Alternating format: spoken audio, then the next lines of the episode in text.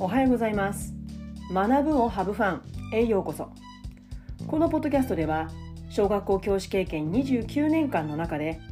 メンタル落ち込みから回復した体験を持つじゅんじゅんが自分軸を大切にしながら子どもたちと向き合うための方法や現在フリーランスティーチャーとして活動している日々の気づきや学びをシェアしています、えー、イベントのお知らせをさせてください、先日ね延期したインスタライブを、え、9月25日土曜日21時から行うことになりました、内容はリスペクトインタビュー。あなたの理想の学校を聞かせてというテーマで私がこの人素敵だな面白い人だなって、まあ、そんな風に感じた方をゲストにお招きしてその方の子供時代のエピソードや今大人になって感じるこんな学校教育がやっぱり大切だよっていうそんなお話をお聞きするライブになっています。そうしたいです、え、1回目のゲストは SNS でのお名前がみんなの上司花働く女性を応援さんです、え、花さんは15年以上一部上場企業で働いているバリキャリじゃないのに管理職をしている。多少バリキャリの花さんです、えー、現在会社員として機嫌よく生き抜くコツやビジネス日々感じていることについてポッドキャストを通じて発信されています。花さんのねポッドキャストを聞いていただければもう本当にすぐ分かると思うんですけど本当にお話がね分かりやすい明快もう難しい言葉はね本当に一切使わずにご自分のお考えを本当にテンポよくお伝え伝えることができる方なんですね。本当に賢い頭がいいんだなって、まあ、感心しちゃうんですけど、まあ、そんなね企業の管理職としてあの活躍されている花さんが考える学校教育ってどんなイメージなんだろうなって、まあ、そんな風に興味を持ったんですね。うんまあ、あの花さんのポッドキャストのリンクと私のインスタグラムのリンク概要欄に貼っておきますので是非9月25日土曜日21時からのライブに遊びに来てください。えー、ここから本題です、えー、今日のテーマは所さんあの所ジョージさんですよ所さんの夫婦円満のコツに学ぶ学級経営です。えーと、私ね本当に初めの頃だナンバー2ですね2番目のポッドキャストのエピソードに「ゆるーく話すってどういうこと?」っていうテーマで話しているんですけど私ね所ジョージさんのファンなんですよ。あの世田谷ベースって番組ご存知ですかね、まあ、ああいう世界好きなんですよね。まあ、あの方のあのもう雰囲気から出てくるこのあのゆるさとでも出てくる言葉って本当確信ついてるんですよね。あの所さんご存知ですか？本出版されてるんですよ。日々これ口実口実って口にあの果実の実ですよ口実とか、えー、頭8分目心8分目とか、まあ、そういったタイトルの本を出版されているんですね。こういった本は出会ったのが私がメンタル落ち込んでる時代でした。その時代を支えてくれた、うん、本たちの中の数冊なんですけど、うん、あの当時本当に凝り固まっていた自分の固定概念を本当にね所さんの言葉でガツッと崩してもらったんですね。まあ、そんなね所さんの言葉に久しぶりに出会ったエピソードをシェアしたいと思います。本当何日か前かなんですけどインスタかねツイッターかもう仕事帰りのね通勤途中の電車の中でこうわーっと見てた時にふっとね「所ジョージ」っていう言葉を見つけたんですよ。でなんだろうなと思ってリンクをタップしたら YouTube 番組に飛んだんですよ。で、まあ、それをねこう再生して見ていたら所さんがね夫婦円満のコツについて所さんとあと2人だから全部で3人の方とこう話をしている番組だった番組というか場面だったんですね。で、まあ、そこで所さんが何て言ってたかっていうとえっとね夫婦が一緒に過ごしていて当然互いの違いに気づいてそれを面白がれたり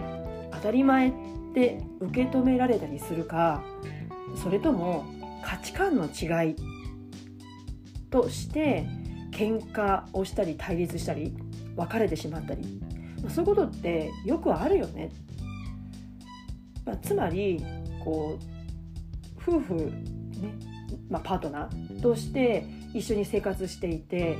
もちろんね初めは恋愛感情で一緒になったりとかしてもだんだん生活していく中でなんかちょっとお互いの違いに気づいて「え何これ？随分違うじゃん」こう価値観違うなってこの人とちょっと違う合わないって言って喧嘩したり対立したり別れてしまうってことがよくあるけどそれを面白がれるか当たり前って違うことに違うってことに当たり前だって受け止められたりするか、まあ、それがあるよねっていうお話ででさらにねこんな風に言葉が続くんですよ。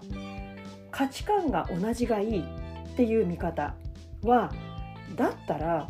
同じだったらそれは俺だろ？だったら1人でいいんじゃない？2人でいなくっていいんじゃない？ってそんな風に所さんおっしゃっているんですよ。なるほどって思ったんですね。違いを面白がれるかどうかってことですよね。あのー、よくねみんな違ってみんないいっていう言葉あるじゃないですか。まあ、それ結構ね学校教員間の中でもね使ったりするんですけれどもまあ家からね一歩出たらいやみんな違っていいよねってまあ思えると、うん、みんな違うの当たり前だよって。ただ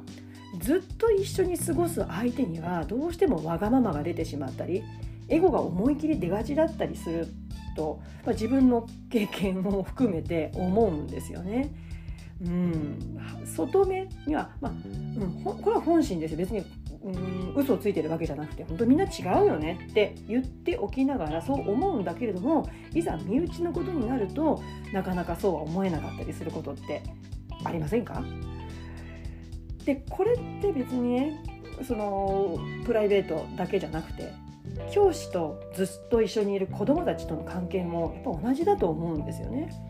子供と一緒にいると「えこれおかしいでしょ」って思ってしまうことってありませんか、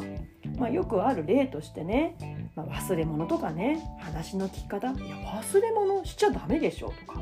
話の聞き方いやちゃんと相手の方を見て聞くべきでしょとか時間を守る、ね、いや時間を守るの当然みんなだって迷惑かけるんだからっていうふうにまあ、うん、守ってなかったらおかしいでしょっていうふうに思いますよね。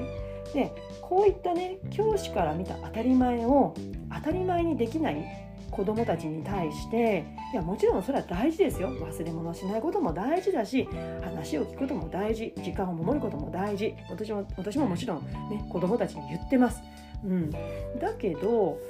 いやそれできないのおかしいって決めつけるよりも所さんの考え方を学級経営に当てはめてみると忘れ物？うんまあしない方がいいけどいやそうだよね。忘れちゃうよね。仕方ないね。まあいろいろ事情もあるしね。っていうちょっと距離を置いてその子のことを捉えてあげた方が精神衛生上いいんじゃないかなって思うんですね。だから、おかしいってこう相手との違いに腹を立ててる状態とその違いを面白がれる状態っていや一体何が違うかなってちょっと結論出てないんですけどちょっとそんな風に思ったんですね。うん、うん、だから違いは当たり前ってどれだけ腹落ちさせて自分の体験も含めて思っていられるか思えるかっていうことが私たち教師にとっては子どもたちに対して接する、うん、なんかすごく大事な、うん、考え方、うん、捉え方なんじゃないかなって思いました。うん、そんなことを今日ね、えー、所さんの夫婦円満のコツの動画を見て聞いて学級経営にちょっと当てはめて考えてみました。えー、それでは次回のポッドキャスト YouTube まで Let's have fun! バイバイ you